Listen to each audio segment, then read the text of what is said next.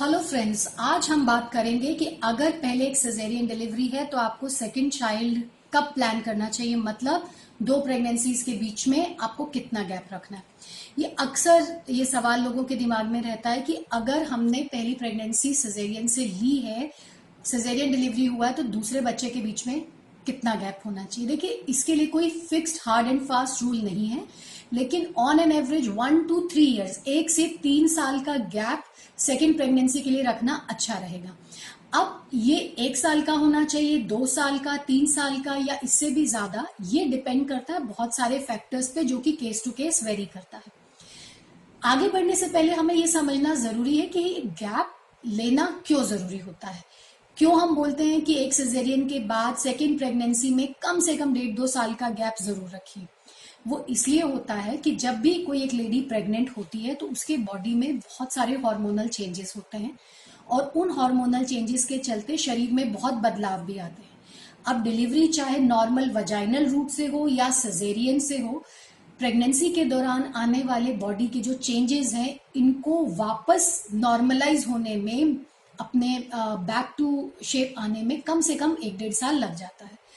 और इसी दौरान आपने ऑब्ज़र्व भी किया होगा कि हमारी जो न्यूट्रिशनल रिक्वायरमेंट्स होती है प्रेगनेंसी में, हमारा ब्लड लॉस ज़्यादा होता है आयरन कंजम्पशन ज़्यादा होता है प्रोटीन कंजम्पशन ज़्यादा होता है तो ये सब न्यूट्रिशनल डेफिशिएंसीज जो प्रेगनेंसी और उसके बाद फिर जब आप बच्चे को फ़ीड कराते हैं, उस दौरान जो बॉडी में डेवलप होती है, उसको भी वापस नॉर्मलाइज होने में कुछ टाइम लगता है ऑन एन एवरेज तकरीबन डेढ़ दो साल रहता है।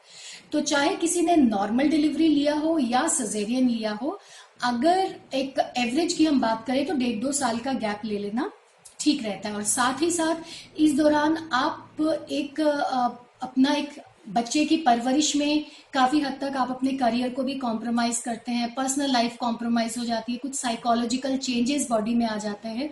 तो वो सब एडजस्टमेंट्स के लिए भी कुछ टाइम चाहिए। एक बच्चे के साथ में आप दूसरे बच्चे की जिम्मेवारी लेने के लिए तैयार हैं या नहीं है, दोनों बच्चों की नीड्स थोड़ी सी अलग अलग होनी चाहिए तो ये लगभग डेढ़ दो साल में ऑन एन एवरेज कंप्लीट हो जाता है। अगर आपकी पहली डिलीवरी सिजेरियन से हुई है तो एक जो एडिशनल फैक्टर इसमें आता है, वो होता है कि बच्चेदानी के ऊपर चीरा लगा करके वहाँ से बेबी को निकाला जाता है। तो ऐसे में जो यूट्रस की स्ट्रेंथ है, जो उसकी ताकत है, उसको वापस गेन करने में भी डेढ़ दो साल का टाइम लग जाता है। तो इसके बाद अगर आप प्रेगनेंसी प्लान करेंगे तो मदर या बच्चे को कोई भी कॉम्प्लिकेशन होगा, उसके चांसेस कम हो जाते हैं। आपको बच्चे की परवरिश में जितनी एनर्जी लगी थी पहले वाले के टाइम पे, अभी भी लगभग उतनी लगेगी, कोई एडिशनल बर्डन नहीं आएगा, क्योंकि दोनों बच्चों के बीच में एक डिसेंट गैप होता है तो आप उस हिसाब से चीज़ें मैनेज कर लेते हैं। मेंटली भी आप प्रिपेयर हो जाते हैं चीज़ों को हैंडल करने के लिए। लेकिन इसका मतलब ये नहीं है कि अगर एक्सीडेंटली कभी डेढ़ साल से पहले प्रेगनेंसी अगर आपकी रुक जाती है तो आपको पैनिक मोड में आ जाना चाहिए कि अब क्या करें, अब हम क्या इसे अबॉर्ट करा लें क्या? या इसमें हमें बहुत ज़्यादा दिक्कत तो नहीं होने वाली है, वैसा नहीं है। लेकिन हाँ अगर आप डेढ़ साल से पहले कंसीव कर लेते हैं तो वो प्रेगनेंसी में थोड़ा सा आपको केयरफुल रहना चाहिए, अपने डॉक्टर से डिस्कस करना चाहिए, कुछ इन्वेस्टिगेशन करानी चाहिए और अपनी डाइट का ध्यान रखना चाहिए ताकि ये जो कम गैप में प्रेगनेंसी हो गई है, हम लोग उसके नुकसान को जल्दी से कवर अप करें। लेकिन पैनिक होने की या अबॉर्ट करने की ज़रूरत नहीं है। केयरफुल वॉच करने की ज़रूरत ज़रूर है। अब सजेरियन के बाद एक अक्सर जो और चीज़ दिमाग में आती है कि क्या हम नॉर्मल डिलीवरी कर सकते हैं या नहीं। डेफिनेटली आप कर सकते हैं। अगर आपने एक अच्छा गैप डेढ़ दो साल का गैप अगर दूसरी प्रेगनेंसी में दिया है तो चांसेस कि आप नॉर्मल डिलीवरी करा पाएँगे, वो ज़्यादा अच्छा होता है। अगर गैप कम रहता है तो फिर VBAC vaginal birth after caesarean risky हो जाता है, क्योंकि उसमें यूट्रस के रप्चर होने का, टाकू के गिवअप करने का चांसेस ज़्यादा होता है। तो फ़र्क बस इतना ही है कि अगर आपने जल्दी प्लान कर लिया तो हो सकता है थोड़ा सा कॉम्प्लिकेशन रेट बढ़ जाए, या आपको वजाइनल ट्रायल के लिए आपके डॉक्टर मना कर।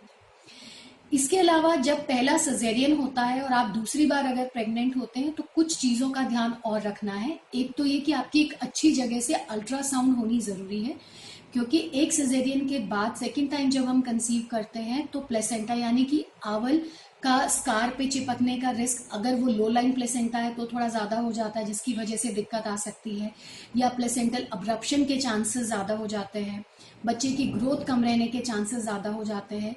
ये सब रिस्क अगर आपने गैप कम दिया है तो डेफिनेटली ज़्यादा हो जाएगा। अदरवाइज़ ऑन एन एवरेज अगर देखा जाए तो लगभग कॉम्प्लिकेशन रेट सेम रहते हैं।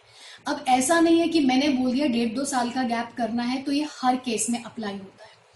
अगर आपकी पहली प्रेगनेंसी में आउटकम अच्छा नहीं रहा सजेरियन तो हो गया बट अनफॉर्चुनेटली बेबी ठीक नहीं रहा, या आपकी एज ज़्यादा है थर्टी प्लस आप हो चुके हो और आप सेकेंड चाइल्ड प्लान करना चाहते हो, या आपकी एज कम है लेकिन किसी वजह से आपने अपने ओवेरियन रिज़र्व चेक कराए और वो कम है तो ऐसे केसेस में हम सजेस्ट करेंगे कि एक साल का गैप भी काफ़ी है, आप ज़्यादा वेट नहीं करें। अगर आप किसी वजह से ज़्यादा गैप देना चाह रहे हैं, दो, तीन साल, चार साल, पाँच साल, या आपकी पर्सनल लाइफ पे भी हो सकता है। अगर आपकी एज कम है तो आप कितना मर्ज़ी गैप दीजिए, कोई परेशानी नहीं आने वाली है। लेकिन अगर आप 30 35 के आसपास हैं और फिर आप अपने गैप को ज़्यादा रखना चाहते हैं तो मेरा सजेशन ये रहेगा कि आप डॉक्टर से मिलकर के अपना ओवेरियन रिज़र्व ज़रूर चेक करा लीजिए। उसके लिए एक सिंपल सा ब्लड टेस्ट होता है, जिसे हम बोलते हैं एएमएच और ये अगर आप ठीक है तो आपका अगर अच्छा है तो आप लंबा गैप भी ले सकते हैं। और अगर ये कम है तो फिर आपको जल्दी से प्रेगनेंसी प्लान कर लेनी चाहिए। तो इन समराइज अगर हम इस चीज़ को करते हैं तो uh, उसमें मैं सिर्फ़ ये कंक्लूड करना चाहूँगी कि एक सिजेरियन के बाद दूसरा बच्चा अगर आप प्लान करना चाहते हैं तो कायदे से डेढ़ दो साल का गैप देना अच्छा रहेगा।